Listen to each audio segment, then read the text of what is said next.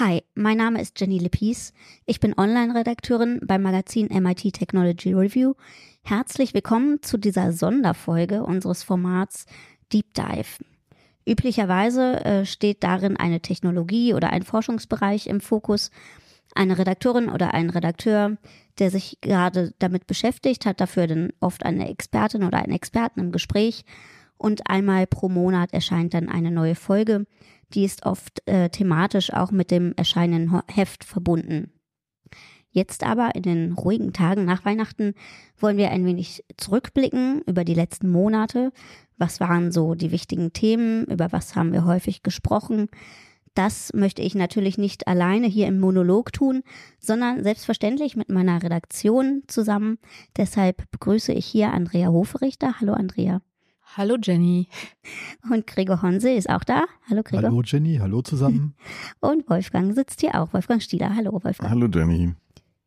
Ich glaube, ein Thema ist äh, allen von uns sofort klar gewesen, als wir diese Folge vorbereitet haben, denn es war ja wirklich das Jahr der künstlichen Intelligenz von der Veröffentlichung von ChatGPT, also streng genommen 22 schon, aber dann mit äh, GPT-4, der offene Brief von Elon Musk und Steve Wozniak und zahlreichen anderen, ähm, wo sie zu einer Zwangspause bei der KI-Entwicklung aufriefen, ein nicht enden wollender Strom an Sprachmodellen, äh, nicht nur von großen Tech-Firmen wie OpenAI und Google, sondern auch so kleine Open-Source-Modelle. Ja, was gab es noch an Highlights? Reihenweise prominente Sprecher, die vor den Risiken und dem gefährlichen Potenzial von KI gewarnt haben. Und dann kürzlich, so der Höhepunkt würde ich sagen, mit der viel beachteten Entlassung von Sam Altman, äh, dem CEO von OpenAI, und dann kurze Zeit später wieder seine Wiedereinstellung. Ja, und mittlerweile ist jetzt auch das Grundgerüst für die KI-Regulierung in Europa zusammengeklöppelt. Ähm, es war also wirklich ein spannendes Jahr, aber auch viel, viel Hype. Daher, Wolfgang, für dich die Frage, was bleibt denn jetzt irgendwie hängen, so von dieser ganzen Aufregung? Bleibt da auch noch was Substanzielles hängen?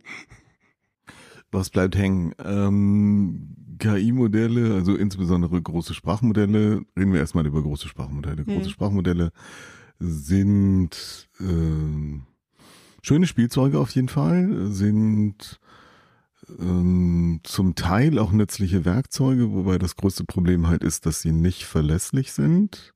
Das sieht man, glaube ich, immer wieder ganz ganz schnell. Muss man nur mal äh, ChatGPT nach sich selber fragen. Mhm. Kommen immer wieder sehr lustige Sachen bei raus. Ähm, mit verlässlich meinst du jetzt das Halluzinieren das, schon? Oder? Das Halluzinieren, ja, ja. ja. Mhm. Da kommen halt Sachen raus, die mehr oder weniger frei erfunden sind. Ähm, und wobei ich jetzt äh, vor kurzem in sozialen Netzen so eine lustige Diskussion gesehen habe von äh, Forschenden, die meinten, ich weiß gar nicht, warum ihr euch alle so aufregen. Dafür sind die Dinger gemacht. Fürs Halluzinieren, okay. ja, das sind, das sind Dream Machines, also eigentlich ein mhm. sehr hübsches Wort. Ja. Ähm, also sind keine Suchmaschinen, das sind Traummaschinen. Mhm. Ähm, das erklärt natürlich einiges. ähm, ja, das ist auf jeden Fall hängen geblieben. Äh, was bei mir auch hängen geblieben ist, was du hast es erwähnt, was mich sehr verblüfft hat, war, äh, wie stark und einflussreich diese Szene der, äh, ich nenne sie mittlerweile immer KI-Duma ist, also mhm. die Weltuntergangsfraktion innerhalb der Forschungsgemeinde, ähm, die halt davon ausgeht, dass äh, früher oder später so eine KI-Superintelligenz entsteht und dass die tatsächlich dann ihre eigenen Zwecke verfolgt und diese eigenen Zwecke nicht deckungsgleich mit Zwecken von Menschen sind und dass sie deswegen, äh, dass deswegen eine große Gefahr besteht, dass die Menschheit dabei tatsächlich total ausgelöscht wird. Ja. Der Weltuntergang. Ähm, das hat mich verblüfft. So. Ähm, was du wärst eher von so Technikoptimisten ausgegangen, die ja, ich bin eher von Technikoptimisten ausgegangen, wobei ich ja schon relativ früh auch mal einen Artikel geschrieben habe äh, darüber, wie sehr, wie, wie leicht man mit Hilfe von solchen großen Sprachmodellen, also das war noch vor ChatGPT, äh, mit GPT-3 damals mhm. noch, wie leicht man das benutzen kann, um äh, zielgerichtet äh, Hass und Desinformation, Zwietracht zu säen. Äh, da gab es ein paar Experimente dazu und ich habe gedacht, das wird stärker ausgenutzt. Mhm. Das sehen wir im Moment nicht. Also entweder ähm, also zynisch gesagt, äh, äh, wahrscheinlich ist das so. Ent, entweder ist es tatsächlich so, dass die weltpolitische Lage im Moment sowieso so ist, dass das gar nicht notwendig oh je, ist. Ja. Oder irgendjemand wer auch immer die Russen, die Chinesen, irgendwelche hochbezahlten Hackerfirmen machen das so geschickt, dass wir es einfach überhaupt nicht sehen. Hm. Ich hätte noch eine dritte Variante. Andere Leute zu beschimpfen, ist etwas, was sich Menschen ungern ähm, nehmen lassen. Nehmen lassen. das macht man schon auch ganz gerne selber. Ja, das ist richtig, aber was damals diese Versuche gezeigt haben, war, äh, dass wenn man das so halbautomatisiert macht, dass das dann ganz wunderbar skaliert. Das heißt, du brauchst mhm. halt keine Trollfarm mit 100 Leuten, sondern du brauchst nur eine Trollfarm mit 10 Leuten. Die produzieren halt genauso viel Output wie die 100 Leute. Du hast weniger Mitwisser, du musst weniger Leute bezahlen und du musst hinterher weniger Psychologen bezahlen. ähm, ja, wie gesagt, das ist nicht so eingetreten, diese Befürchtung.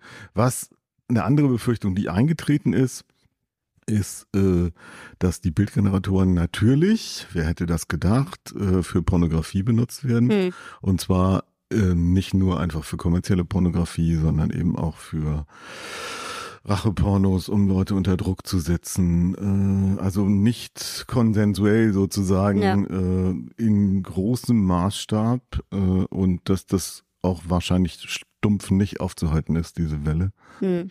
Das verbreitet sich einfach über Netze, äh, über eine Vielzahl von verschiedenen Kanälen und ja, wahrscheinlich kriegst du da keinen Propfen mehr auf die Flasche drauf.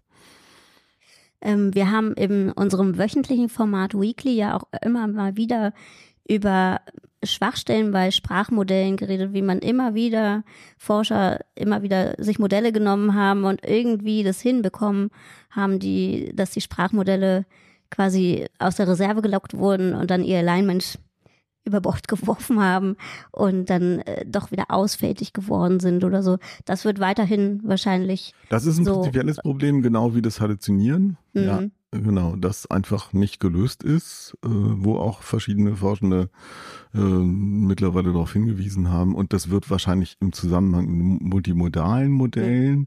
also sprich welche, wo auch Bilder, Bild und Text mit drin sind oder sogar noch andere Daten, ähm, wird es wahrscheinlich noch schlimmer werden. Also da gab es ja auch spannende Experimente, wo äh, einfach bestimmte Bilder, das äh, sprachliche Alignment von diesen multimodalen äh, Modellen total ausgehebelt haben und die fingen plötzlich an zu schimpfen und so. Ähm, umgekehrt geht es bestimmt auch, dass du also Sprachprompts findest, die dazu führen, dass Bilder äh, produziert werden, die nicht produziert werden sollten, mhm. die bisher weggefiltert worden sind, weil der Output ist ja erstmal da. Du äh, äh, steckst das dann sozusagen nochmal in eine Hülle rein, die dafür sorgt, dass das dann halt nicht veröffentlicht wird.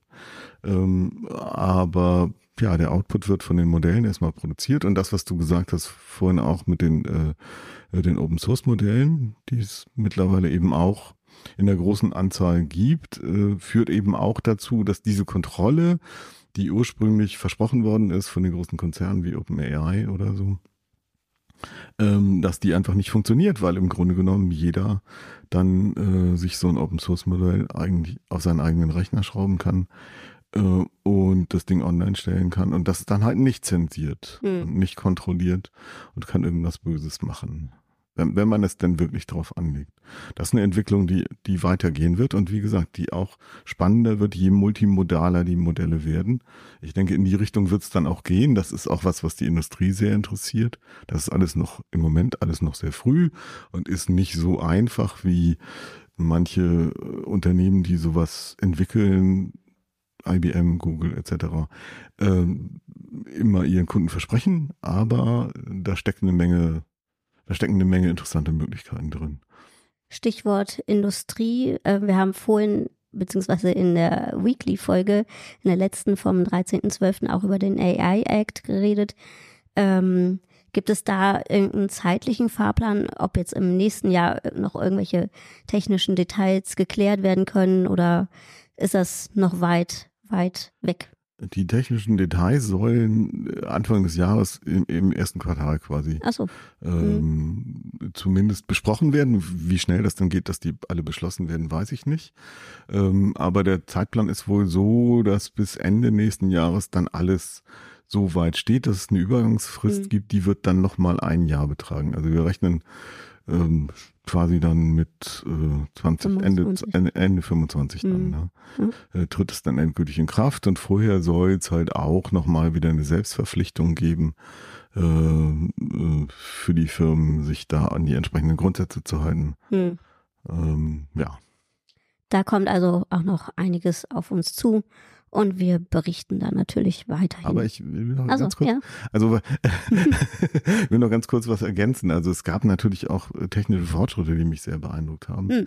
Ähm, eins, darüber haben wir auch gesprochen, war diese Nummer mit den äh, verschiedenen Agenten, die miteinander reden. Ich, ja. Also sprich, die quasi Rollenspiel machen äh, und äh, sich gegenseitig äh, miteinander unterhalten. Das war diese, der Text über Smallville hieß Smallville das, ne? hieß das, So ein genau. kleines Game ja. irgendwie, ne? Das wird, das mhm. wird, kann man zum Beispiel in Gaming verwenden. Ähm, also sprich eine Kombination aus oder ein Backend zu Sprachmodellen, um Figurenleben zu verleihen. Äh, man kann es in Sozialforschung verwenden, um Populationen mit bestimmten Präferenzen zu simulieren hm. und sich angucken, wenn man da jetzt äh, einen Fragebogen entwirft, äh, wie kriegt man den möglichst trennscharf, um bestimmte Sachen äh, rauszufinden. Man kann Sozialsimulationen, Wirtschaftssimulationen damit machen. Das fand ich extrem cool. Und was mich auch wirklich geflasht hat, war der ähm, war der Fortschritt in Sachen ähm, Spracherkennung. Also einmal Whisper von OpenAI, mhm das mittlerweile wirklich einfach funktioniert, einfach so, also nur noch extrem wenig Fehler macht ja. beim Transkribieren von Audio. Du nutzt und dann das auch selber für ich nutze Interviews. Das auch selber. Mhm. Und umgekehrt dann eben äh, Text-to-Speech, da gibt es mhm. auch ein neues Modell von äh, OpenAI. Mhm. Ähm, ich kann das mal kurz vorführen. Oh ja, hast du was ich hab, vorbereitet? Ich habe da was vorbereitet. Also diese, diese Chat-GPT-App auf mhm. iOS zum Beispiel, mit der kannst du reden. Ne? Und wenn ich dann jetzt zum Beispiel hier sage, was gibt es Neues in Sachen AI-Act der EU? Es denkt. Eine kleine Wolke. Genau, man sieht auf dem Bildschirm. Im Rahmen des EU AI Act wurde kürzlich eine vorläufige Einigung erzielt. Diese Regulierung zielt darauf ab, die Sicherheit und die Einhaltung der Grundrechte und der Demokratie im Zusammenhang mit hochriskanten KI-Systemen zu gewährleisten und gleichzeitig Innovationen zu fördern. Es gibt strikte Verbote für bestimmte Anwendungen von KI, wie biometrische Kategorisierungssysteme und soziale Bewertungssysteme. Das geht jetzt noch eine ganze Weile so weiter, ne? aber schlecht. das war ja. live, live okay. generiert. Also das heißt, dahinter steckt GPT-4 mhm. als Sprachmodell, das diesen Text generierte und dann haben sie das durch den Text-to-Speech ja. durchgejagt, was mittlerweile auch passabel, einigermaßen passabel mit dem leichten amerikanischen Akzent ja, aber äh, Deutsch kann und trotzdem, Betonung, ja. Rhythmus da war ich, als ich das, erste Mal gehört habe, war ich vollkommen platt und Wahnsinn. dachte, wow, ja. das geht jetzt. das ist, naja, und das Interessante ist jetzt ja, ne, Gemini, hm. also Google, Google, hat äh, ein eigenes äh, multimodales Modell vorgestellt in verschiedenen Ausbaustufen, wo sie dann sagen, das tun wir dann auch auf unsere Smartphones. Okay. Also das nächste, was kommen wird, sind wahrscheinlich wirklich Smartphone-Assistenten, die vermutlich dann auch Text-to-Speech, Speech-to-Text, also mit denen du sprachlich kommunizierst. Und die dann halt, äh, gegen die dann halt sowas wie der Google Assistant oder Siri wirklich dumm wie Brot sind. Ne? Weißt du, woran ich gerade denken muss? An diesen Kurzfilm von diesem Japaner, ähm, den, mit dem du interviewt hast, Matsuda. Ja. Keishi ja, ja, ja, Matsuda, ne? Hyper Reality. Hyper Reality. Müsst ihr ähm, bei, bei X gucken. Äh, Liquid City heißt der Account, glaube ich. Ähm, da ist de, de, so ein Kurzfilm, wo so ein Mädchen oder so junge Frau quasi ihrer Arbeit nachgeht und wie sie das macht am Schreibtisch mit ihren kleinen Agenten, die sie da sitzen hat. Und sie redet mit denen und das ist irgendwie völlig, fand das völlig abgefahren. Ja, aber möglicherweise ist das nicht so weit weg. Ja. So, wollen wir jetzt zum nächsten Thema übergehen? Das war ja dann ein schöner Abschluss sozusagen. Aber ebenso unausweichlich wie KI hat uns auch die Klimaberichterstattung im Griff gehabt. Dieses, nicht nur dieses Jahr, auch davor die Jahre. Ähm, jetzt im Dezember ist die UN-Weltklimakonferenz zu Ende gegangen, unter anderem mit der Vereinbarung, die Kapazität aller Atomkraftwerke weit, weltweit bis 2050 zu verdreifachen. Dazu sei noch die Weekly-Folge vom 6. Dezember zu empfehlen, die äh, hier freundlicherweise Gregor und Wolfgang zusammen bestritten haben. Und ähm, Anfang dieses Jahres hatten wir außerdem noch eine Ausgabe mit dem Schwerpunkt Wasser herausgebracht. Da haben wir uns vor allem auf die Extreme fokussiert, also zu viel oder zu wenig Wasser. Und passend zu dieser Ausgabe, Gregor, hast du mit der äh, Journalistin Annika Jöris gesprochen und das Ganze auch als, als ein Deep Dive aufgenommen. Ähm, warum hattest du sie für den Podcast angefragt? Ähm, die hat im Rahmen des ähm, eines Rechercheprojekts von Korrektiv, dieser Rechercheorganisation, halt geguckt, was ähm, ja, der, der Stand des Grundwassers. Mm, in Deutschland. Also der Stand ja. des Grundwasserstandes. genau. Also, ähm, dass zum Beispiel ähm, der Grundwasserspiegel gar nicht richtig äh, flächendeckend erfasst wird, dass die Nutzung sehr unterschiedlich ist, oft sogar kostenlos und dass also hm. ähm, Grundwasser eine weitgehend eine sehr begehrte Ressource ist, die aber vollkommen unreguliert ist oder weitgehend unreguliert ist. Hm. Also auch eher wieder irgendwie so ein bisschen ein typisches Deutschland-Thema. Es ist äh, relevant, aber es wird nirgendwo zusammengeführt. ja, ein Hoch auf den Föderalismus. Aber eigentlich ja eher umgekehrt. Man hat sich ja daran gewöhnt, hier alles überreguliert zu finden. Hm, oder so, ja. Ähm, also eigentlich was genau untypisch Deutsches fand ich da eher. okay. Du hast äh, zusammen mit Wolfgang die Titelgeschichte geschrieben. Was ist euch da noch als erstaunliche Fakten zum Thema Wasser äh, im Kopf geblieben?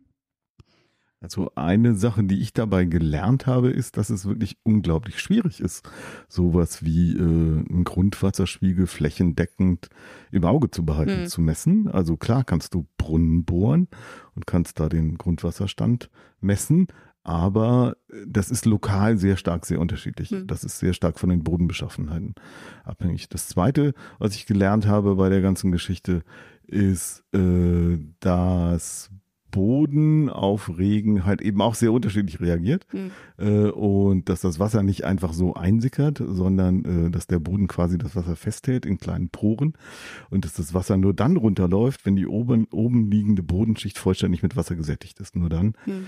äh, geht es runter. Und das bedeutet, auf diese Weise sind halt solche Sachen entstanden wie Dürre in großer Tiefe, 1,80 Meter, äh, alles knochentrocken, obwohl es zwischendurch kräftig geregnet hat, ja. weil das Wasser im Wesentlichen oberflächlich abgelaufen ist, beziehungsweise in den obersten Bodenschichten geblieben ist.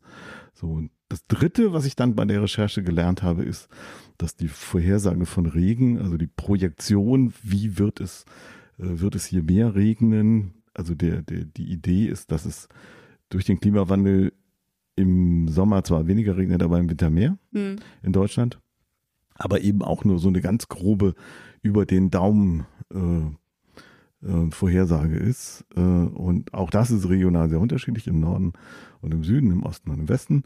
Äh, und das ist eben unter anderem deswegen so verdammt schwierig, weil Mitteleuropa sowieso so große Unterschiede im Klimageschehen hat ja. und Deutschland so quasi so auf der Grenze liegt.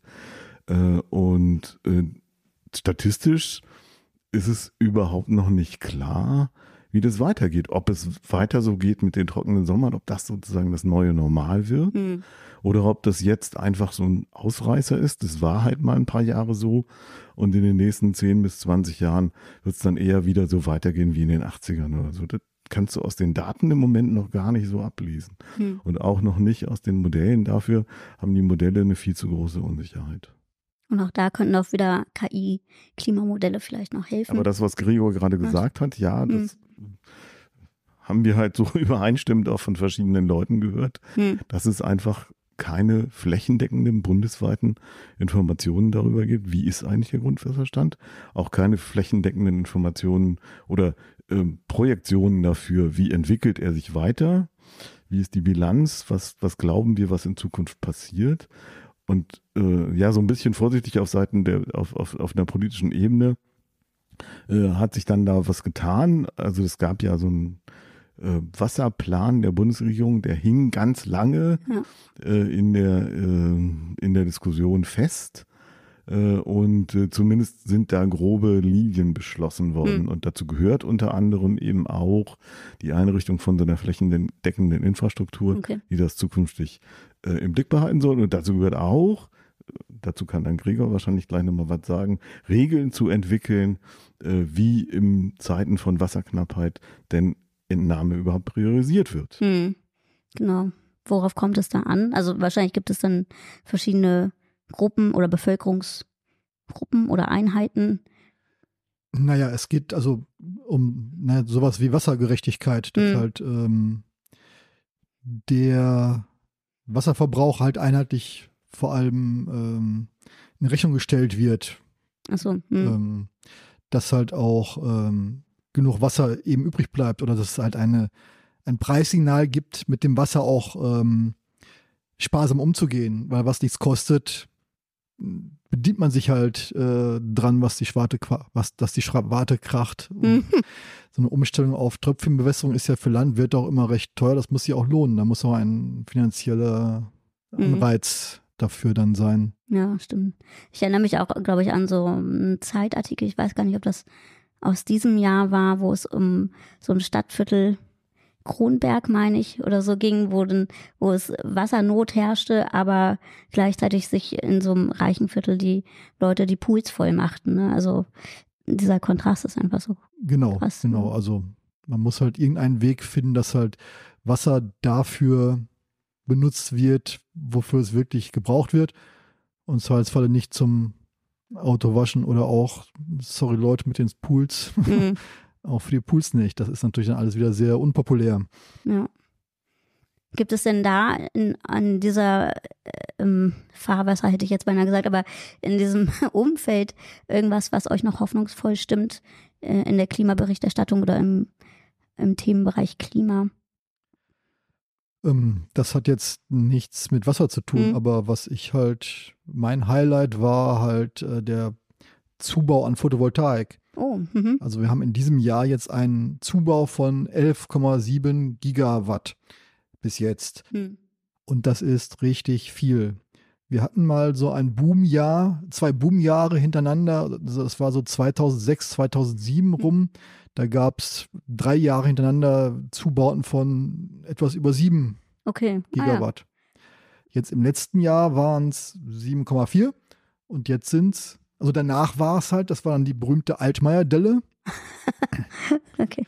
Danach ging es, also nach 2007 oder 2008 ging es dann echt runter auf ganz niedrige ähm, einstellige Gigawattbeträge, mhm. so anderthalb Gigawatt, zweieinhalb, irgendwie sowas. Und dann jetzt erst, letztes Jahr erstmalig wieder über sieben mhm. und dieses Jahr jetzt geht es stramm auf die zwölf Gigawatt zu. Ja. Und das ist äh, schon bemerkenswert, weil das ist auch so eine Art äh, Tipping Point. Man spricht ja immer von den, den Tipping, Kipppunkten, ne? genau, den Kipppunkten ja. im Klima, mhm. dass sich ab ähm, einem bestimmten Punkt also der, Teuf der Teufelskreis, äh, Sachen verstärken sich selber. Also Permafrostböden tauen auf, da kommt mehr Methan raus, dadurch jetzt wärmer, dadurch taut noch mehr Permafrost auf und so mhm. weiter. Und das wäre dann vielleicht, ich hoffe es mal so ein positiver Kipppunkt, ja. weil Photovoltaik dann einfach so günstig ist, mhm. dass kein Mensch mehr was anderes haben will oder dass es halt ja. sich automatisch durchsetzt. Wobei das auch schon so eine Sache ist, die ähm, schon lange versprochen worden ist. Es gab mal mhm. den, einen gewissen Hype um die Grid Parity. Das heißt, dass die, ähm, dass die äh, Erzeugung von Photovoltaik genau, Strom genauso teuer ist wie der Strombezug aus dem Netz. Mhm. Äh, das, das ist dann auch schon vor Jahren eingetreten, aber hat dann auch nicht zum Selbstläufer geführt. Okay. Ja. Weil es halt noch so viele Neben, man es ja speichern kann, man braucht trotzdem noch Netzanschluss und ähm, man kann seinen Strom auch nur begrenzt weiterverkaufen. Und mhm. äh, wenn man speichern muss, brauchen wir einen Speicher. Also Grid Parity allein hat nicht dazu geführt, dass es ein Selbstläufer wurde.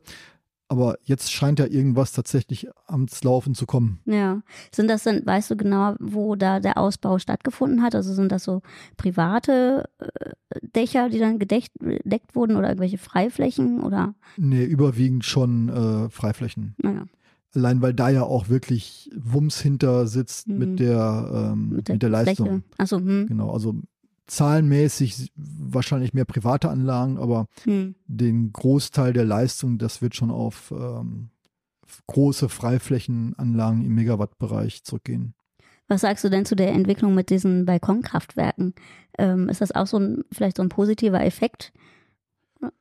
Ja, es, es wird halt erschwinglich. Es gibt beim Discounter die Dinger, die ähm, Regelungen sind erleichtert und es ist halt hip und der ähm, Nutzen ist jedem äh, relativ leicht verstehbar, mhm. äh, ist, kann jeder verständlich, äh, verständlich ja. genau. Ja. Also ähm, das und das zahle ich für eine Kilowattstunde Strom, das und das kostet mir das Solarkraftwerk und dann den und den Ertrag habe ich und dann ähm, ist das in vielen Fällen eine relativ einfache Sache. Und es, der, die Hemmschwelle ist halt nicht so hoch wie bei einer Dachanlage, weil man dann mhm. wieder eine Gesellschaft für gründen muss und man muss sie anmelden, man muss einen Installateur kommen lassen und ähm, Balkonkraftwerke sind natürlich sehr, sehr niedrigschwellig. Mhm, genau.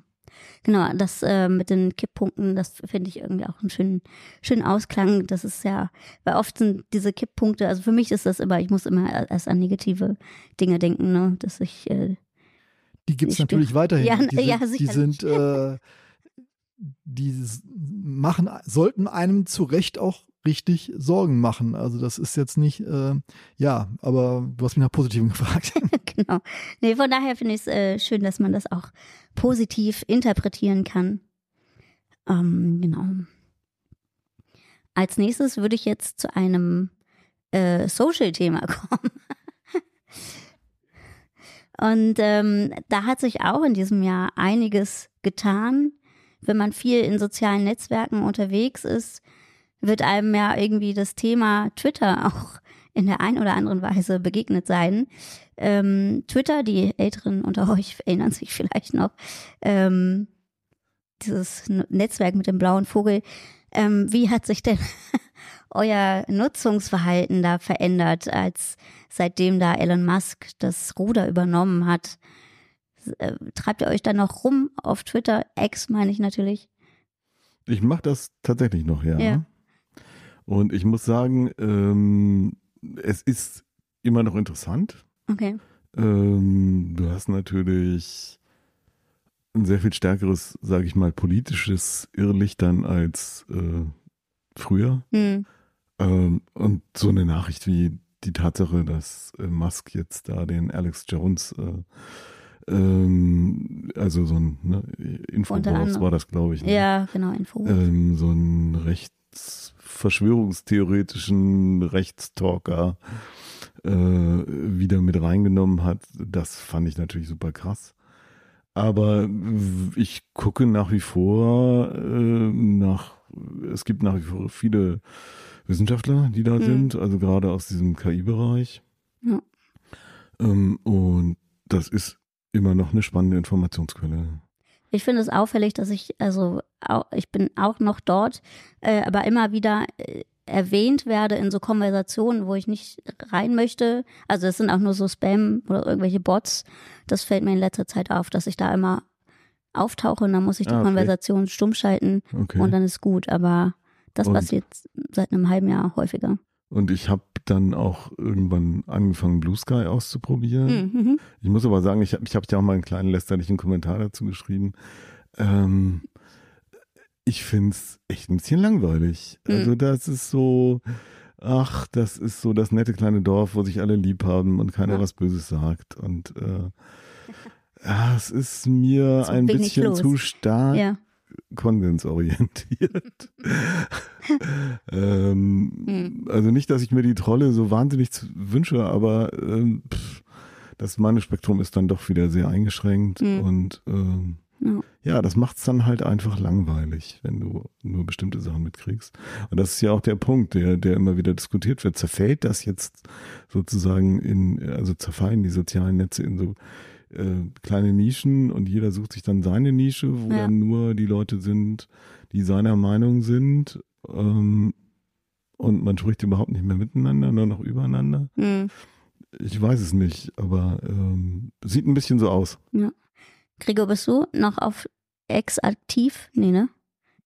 nee. Ich bin seit November 2022 Ach, bin ich okay. zu Mastodon gewechselt hm. und habe mich seitdem zwei, dreimal auf Twitter noch eingeloggt, aber ich bin mich dann hm. mit Grausen wieder abgewendet. Hm. Also es gibt schon so zwei, drei, vier Accounts, die mir fehlen, aber ja. viele große Accounts sind auf, also denen ich auch vorher gefolgt habe, äh, sind auch auf Mastodon, beziehungsweise sind nur noch auf Mastodon. Hm. Und äh, ich finde es da gut. Ja. Also ich äh, vermisst da nichts. Nö, äh. nö, also äh, ja, nee. Äh, bist du auch auf Blue Sky? Bist du da? Nein, bisher nee. nicht. Ich habe es okay. mir aber vorgenommen, da mal vorbeizuschauen, aber hm. ja, nicht dazu gekommen bisher. Andrea, bist du auf irgendeinem Netzwerk unterwegs? Ja, Nutzt also du irgendwas als Also nutzen ist also, vielleicht ein bisschen übertrieben. Also ich gucke hm. mal rein. Hm. Bei X jetzt oder? Ähm, ähm, ja, also X und Mastodon. Mastodon hm. hatte ich mir auch schon oft vorgenommen, da aktiver zu sein, aber dann habe ich es irgendwie auch wieder verpasst. Ich habe immer das Gefühl, ich bin da irgendwie immer ein bisschen hinten dran. Und gerade bin ich ganz froh, wenn ich mein echtes soziales Leben hinkriege. so. Das ist natürlich Nein, auch was wert. Ich gucke da schon auch rein, aber hm. ich bin da jetzt nicht äh, wirklich aktiv in hm. dem Sinn. Ja, früher habe ich das auch oft, also X jetzt oder Twitter äh, genutzt, um nochmal Ideen für Themen zu bekommen, aber das äh, hat nicht mehr irgendwie so in der Form funktioniert wie, wie, weiß ich nicht, sagen wir vor zwei Jahren oder sowas. Ähm, deswegen, ich bin auch äh, eher auf Mastodon unterwegs und auch bei Blue Sky jetzt so ein bisschen, aber da ist es, wie Wolfgang schon sagt, irgendwie so ein bisschen langweilig. Ähm, ich, ja, ich logge mich da ein und poste da unsere Themen noch und das war's. mehr, mehr passiert auch nicht. Genau. Ansonsten ist Instagram noch mein Guilty Pleasure sozusagen. Mhm. Genau. Was sind äh, denn eure Prognosen noch für X? Wie wird sich das da weiterentwickeln? Ich habe noch eine Wette laufen mit einem Leser über eine Flasche Whisky. die ich nicht verlieren kann. du hast dafür den Untergang es ging darum, dass, 23 ähm, gesetzt oder was? Genau. Ich habe ein, nein, ich habe einen Kommentar geschrieben, dass ähm, zum Thema, dass äh, Elon Musk ja daraus aus X eine Universal-App machen will, also mit ja. hm. äh, Chat, Bezahlfunktion, ähm, halt alles, genau. Einkaufs, weiß ich nicht, alles halt. Hm und ähm, also wie Alibaba oder WeChat. Genau, ja. Ähm, in China. Und ich habe darauf hingewiesen, dass man dafür nicht alle, nicht nur sämtliche Features braucht, sondern vor allem eine kritische Masse an Leuten. Mhm. Und dass er davon weit entfernt ist, weil es werden ja immer weniger, soweit man es beurteilen kann. Und ja. Lisa hat gemeint, ja, nee, ich habe geschrieben, nee, so blöd ist, ist, ist keiner dass man einem wie William Moss, da kann man sich mal ein bisschen rumfetzen auf äh, mit äh, hm. Trollen, wenn einem danach ist, aber man will dafür doch nicht sein, sein Leben damit organisieren. Man will auch noch nicht seine ganze Zahl, seine Kontoinformationen. Ja. So blöd ist keiner, habe ich damals geschrieben. Hm. Und ein, ein Leser hat geantwortet, na, weiß ich nicht. Äh, äh, ich glaube schon, Leute sind blöd genug und da, ja. okay, wetten wir. oh, okay. Ich weiß jetzt nicht mehr die genauen hm. Terms, ja. genauen Bedingungen der Wette, aber es ging um eine Flasche Single Malt und hm bis zu einem Zeitpunkt X, ich glaube in zwei Jahren, ja, Zeitpunkt X, ja. Aha, genau. Zeitpunkt Y, ja. in zwei Jahren, ähm, dass es halt weniger ist, als weniger Nutzer hat, als zu dem Zeitpunkt, als wir die Wette abgeschlossen mhm. haben, also vom halben oder ja. ein Vierteljahr oder so. Ah, sind wir mal gespannt.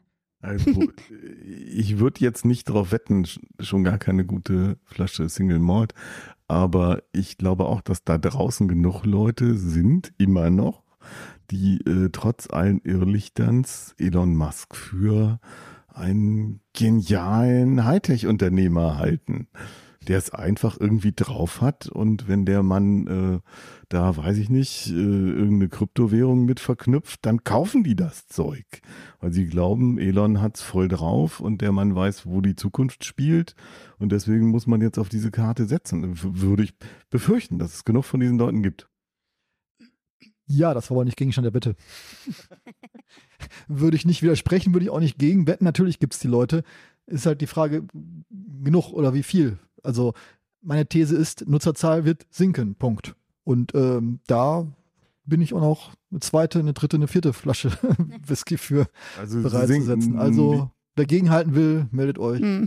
Die sinken nicht so schnell wie ursprünglich vorhergesagt. Und äh, mhm. was den Rückzug von großen Werbetreibenden angeht, ist es aber ja generell irgendwie ein Trend, äh, dass äh, Werbe, also das Unternehmen sich mit Werbung aus sozialen Medien zurückziehen äh, und dass im Gegensatz dazu es eben auch Bezahlalternativen gibt, das, wovon wir ganz lange immer gesprochen haben, dass wir auch gefordert haben, dass es so eine Alternative geben muss, ein werbefreier Zugang, ne? also hm. X Pro, äh, jetzt für Meta, äh, ja, überall äh, gibt es eben die Möglichkeit, sich freizukaufen von Werbung.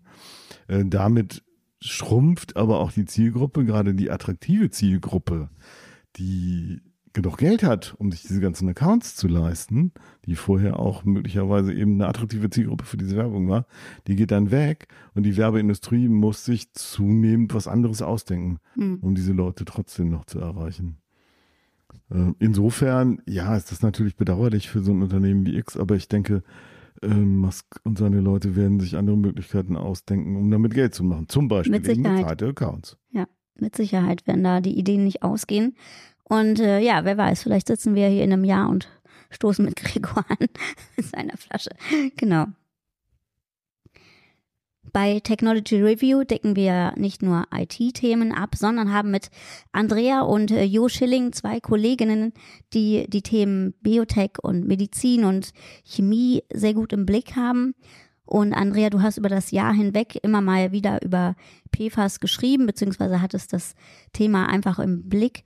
Ähm, PFAS, das ist diese Stoffgruppe der Per- und polyfluoriden Alkylsubstanzen und äh, die bereiten sich überall in der Umwelt aus und ja, manche sind auch giftig und äh, haben Gesundheits oder bringen Gesundheitsrisiken mit sich.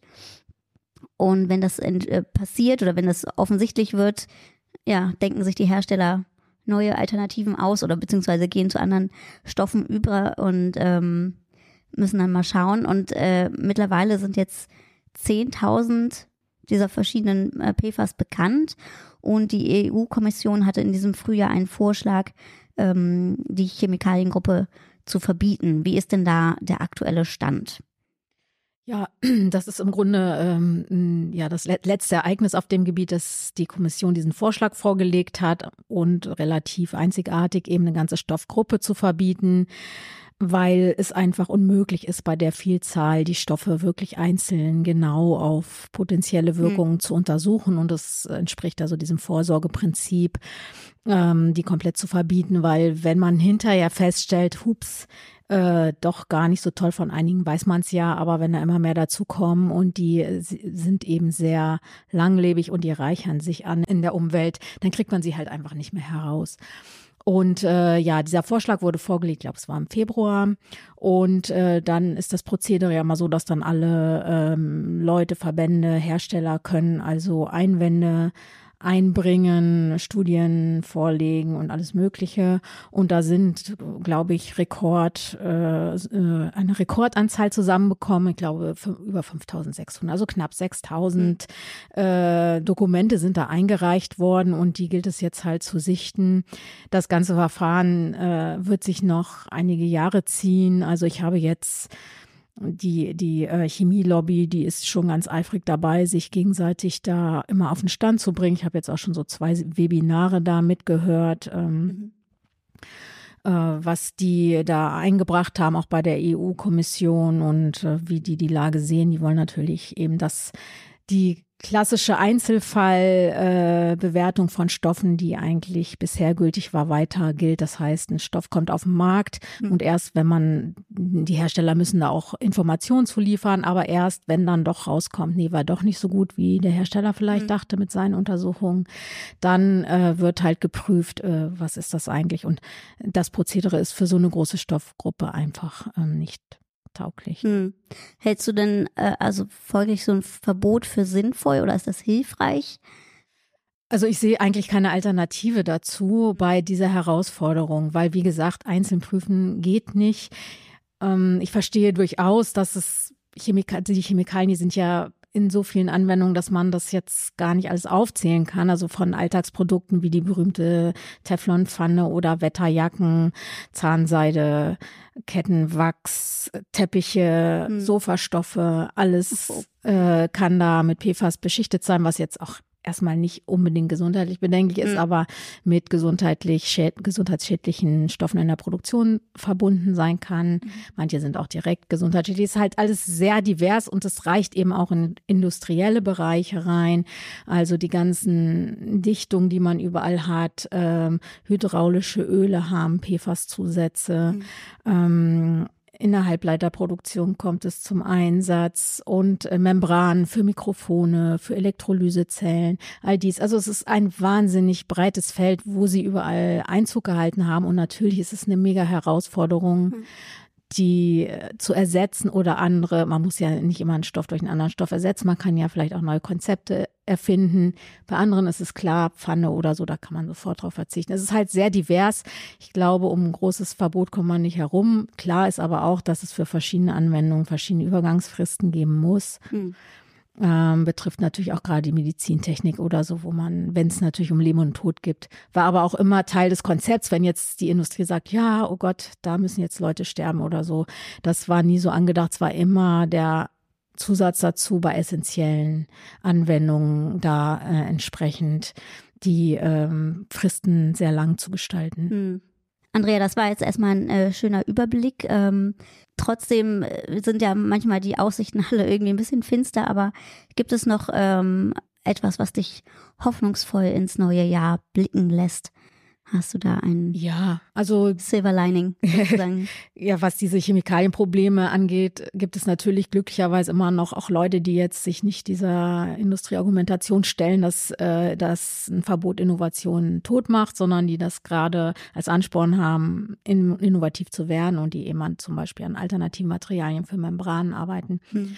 Und im Bereich Umwelt, das hatte ich neulich gerade beim Spaziergang gesehen, dass da anders als in anderen Wintern, an die ich mich erinnere zumindest, auf den Feldern tatsächlich, mhm. äh, dass die bewachsen waren. Frag mich nicht, welche Pflanzen das waren, da bin ich konnte ich Ganz nicht klar. erkennen. Ja.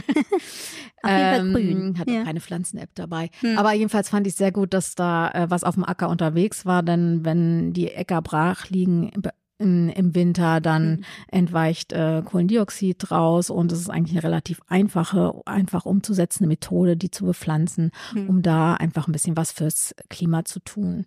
Auch im Nachbarspaziergängen entdecke ich manchmal so Sachen, auch so Agroforstprojekte bei uns im Nachbardorf, wo also Bäume zwischen äh, Felder gepflanzt werden, was auch ein bisschen mhm. dem Klima hilft. Insofern, das sind so kleine Hoffnungsschimmer, aber wie Gregor vorhin schon sagte, das ist gut für die Laune. Aber den Druck sollte man nicht ganz rausnehmen. Ja. ja, ach, grün ist die Hoffnung, wie schon T.C. Boyle wusste. In einem anderen Kontext irgendwie, aber. Also ich weiß jetzt nicht, ob das der ist, den du in diesem Zusammenhang zitieren möchtest. Der war ja auch ganz schön finster drauf, oder? Ja, schon ein bisschen, genau. Ähm, ja, ansonsten äh, Hattest du noch einen Hoffnungsschimmer, Gregor? Mm. Außer die schönen ja, das, positiven ähm, Tipppunkte. Zwei, zwei Dinge oder zweieinhalb. Also das eine auf der Energieseite habe ich schon gesagt, hm. ähm, Photovoltaikzubau, aber auch ähm, Kernkraftausstieg und gefüllte Gasspeicher.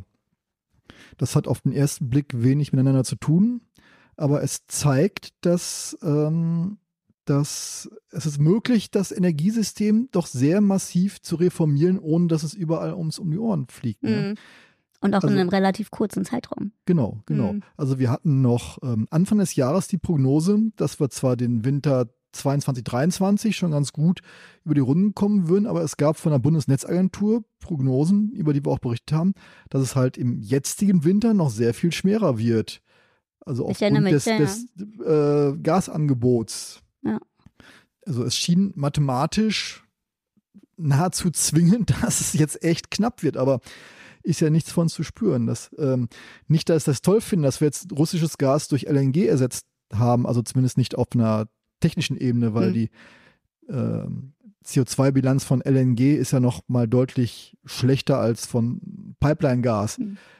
So gesehen ist ein Schritt in die falsche Richtung, aber trotzdem zeigt es halt, ähm, wenn man was, wenn man Druck hat und man will es, mhm. dann geht so einiges. Hättest du vorher gesagt, oh, wir müssen oh, plötzlich innerhalb eines Jahres ohne russisches Gas auskommen, ach, äh, äh, nee, Deindustrialisierung, Deindustrialisierung, zurück in die Steinzeit, geht gar nicht.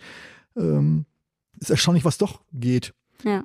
Ähnliches Phänomen ist mit ähm, Kernkraftausstieg. Ähm, hat, also ich habe mir das mal angeguckt auf den Energy Charts, also die Einspeise von Kernkraft versus Börsenstrompreis und mhm. null Einfluss. Also okay. ja. ähm, auch das hat das Strom, das Energienetz, das Energiesystem eigentlich ganz gut abgepuffert. Also es ist schon resilienter als viele Leute glauben. Mhm. Die andere Sache ist die, das 49-Euro-Ticket. Stimmt, ja, das hatten wir auch noch. Also genau. erst das 9-Euro-Ticket und jetzt genau. genau. Ähm, was jetzt gar nicht mal der, der Preis selber, die 9, 9 Euro, 49 Euro, weiß ich nicht. Und es ist ja auch jetzt wieder, die Finanzierung ist ja nach wie vor noch auf der Kippe. Aber ähm, es, es zeigt halt auch genauso die, die, ähm, diese ewig tiefen Gräben zwischen Verbund, Verkehrsverbünden und Bund und Ländern und ja. Regionen, äh, dass man auch die überwinden kann. Auch das geht. Richtig, ja, ich, genau, du hattest, glaube ich, auch Anfang des Jahres irgendwie oder im Sommer gesagt, hätte mir jemand vor drei Monaten erzählt, äh, wir kriegen mal ein 9-Euro-Ticket, das überall gilt in Deutschland hättest du gesagt, hier, nee, die zweite Flasche genau. wäre dran gewesen. Genau, das ist, geht auch gar nicht mal um den Preis, sondern genau. einfach um die Tatsache, dass da mal Land und Bunde, Land und Bund und äh, Verbünde und Kommunen was zusammen gemacht haben. Ja. Also den Preis finde ich schon interessant und 49 Euro sind natürlich für äh, Leute, die sich das eigentlich nicht leisten können, immer noch viel Geld. Aber ja, ähm, die Tatsache, dass es jetzt da ist und bundesweit gilt, würde ich auch sagen, ist, ist, ist schön, kann man erstmal feiern. Ähm, aber äh, um nochmal auf, auf, auf wissenschaftliche und technische Entwicklungen zurückzukommen, mhm. auf die Gefahr hin, dass ich jetzt hier als hoffnungsloser Technikoptimist äh, aussteige aus diesem äh, Deep Dive, ähm, war, gab es gab schon ein paar Sachen, die ich, die ich bemerkenswert fand. Das eine ist eben äh, paar interessante Ergebnisse in Sachen Kernfusion, Fusionsforschung, also längeres Plasma, äh, also über längere Zeit stabiles Plasma, interessante Fortschritte bei der Modellierung und Steuerung von Plasma, höhere Temperaturen. Das geht immer mehr in die Richtung, dass es dann tatsächlich auch abhebt und zündet. Und ich bin sehr gespannt. Ich hatte ja mal einen Artikel vor ein paar Jahren schon geschrieben über so kleinere Startups, eins in Großbritannien, mhm. die haben halt immer so 2025 als Zielmarke ausgegeben, ob die das tatsächlich schaffen. Ähm, wenn man sich den technischen wissenschaftlichen Fortschritt angeht, äh, an, anguckt, könnte das tatsächlich passieren. Hm. Und dann haben wir in Sachen Medizintechnik haben wir auch ein paar bemerkenswerte Sachen gesehen, vor gar nicht so langer Zeit diese Geschichte mit so einer Brücke, äh, wo also ein Querschnittsgelähmter, also mit einer Verletzung am Rückenmark, hm. wo, wo, eine Verbi Nervenverbindung zwischen äh, äh, Gehirn und Rückenmark wiederhergestellt worden ist, der dann wieder gehen konnte zum Beispiel. Wir haben äh, ein paar, äh, nicht nur einen, sondern mehrere äh, tatsächlich echte Kandidaten für Behandlung von Alzheimer, zumindest äh, die, die Symptome zu bekämpfen und den Fortschritt zu verlangsamen, wenn nicht sogar das total zurückzudrehen. Das sind so Sachen, wo ich denke, ja, tut sich doch was. Politisch ist natürlich dieses Jahr äh, echt eine Katastrophe. Wir haben diverse Kriege und Konflikte am Laufen. Äh, was mich trotzdem immer wieder optimistisch bleiben lässt, ist äh, die Beobachtung, dass auf so einer Mikroebene, also wenn es hm. dann darum geht, in unmittelbaren Umfeld, äh, jenseits von großen Verbünden von irgendwelchen ideologischen Systemen, Menschen doch dazu neigen, äh, sich umeinander zu kümmern. Wo du gerade die, die Medizinthemen angesprochen hast, da fällt mir auch äh, der Text ein, den wir jetzt im aktuellen Heft haben, dass äh, Gentherapie in China, dass es äh, taub geborenen Kindern genau. wieder hören hilft. Das sind auch so Ja, ach, kleine, kleine Hoffnungsschimmer des Fortschritts. Und äh, ja, dass einfach äh, Menschen anscheinend nicht per Definition nur an ihr eigenes Wohldenken, ihren eigenen Vorteil im Blick haben, sondern äh, tatsächlich in der Lage sind, sowas wie Empathie zu entwickeln, Verständnis füreinander zu entwickeln. Das ist natürlich in so Konfliktsituationen immer verdammt schwierig hervorzukitzeln, ähm, aber es geht nicht weg. Mhm. Insofern bleibe ich Geschichtsoptimist. Das ist schön. Ein schönes Abschlusswort. Ähm, damit verabschieden wir uns für dieses Jahr. Wir hören uns im nächsten Jahr dann wieder, voraussichtlich mit einer Weekly-Folge. Und bis dahin wünsche ich einen guten Rutsch und ähm, bleibt alle gesund. Vielen Dank euch. Vielen ja, Dank fürs Zuhören. Ebenso, wiederhören. Tschüss. Tschüss.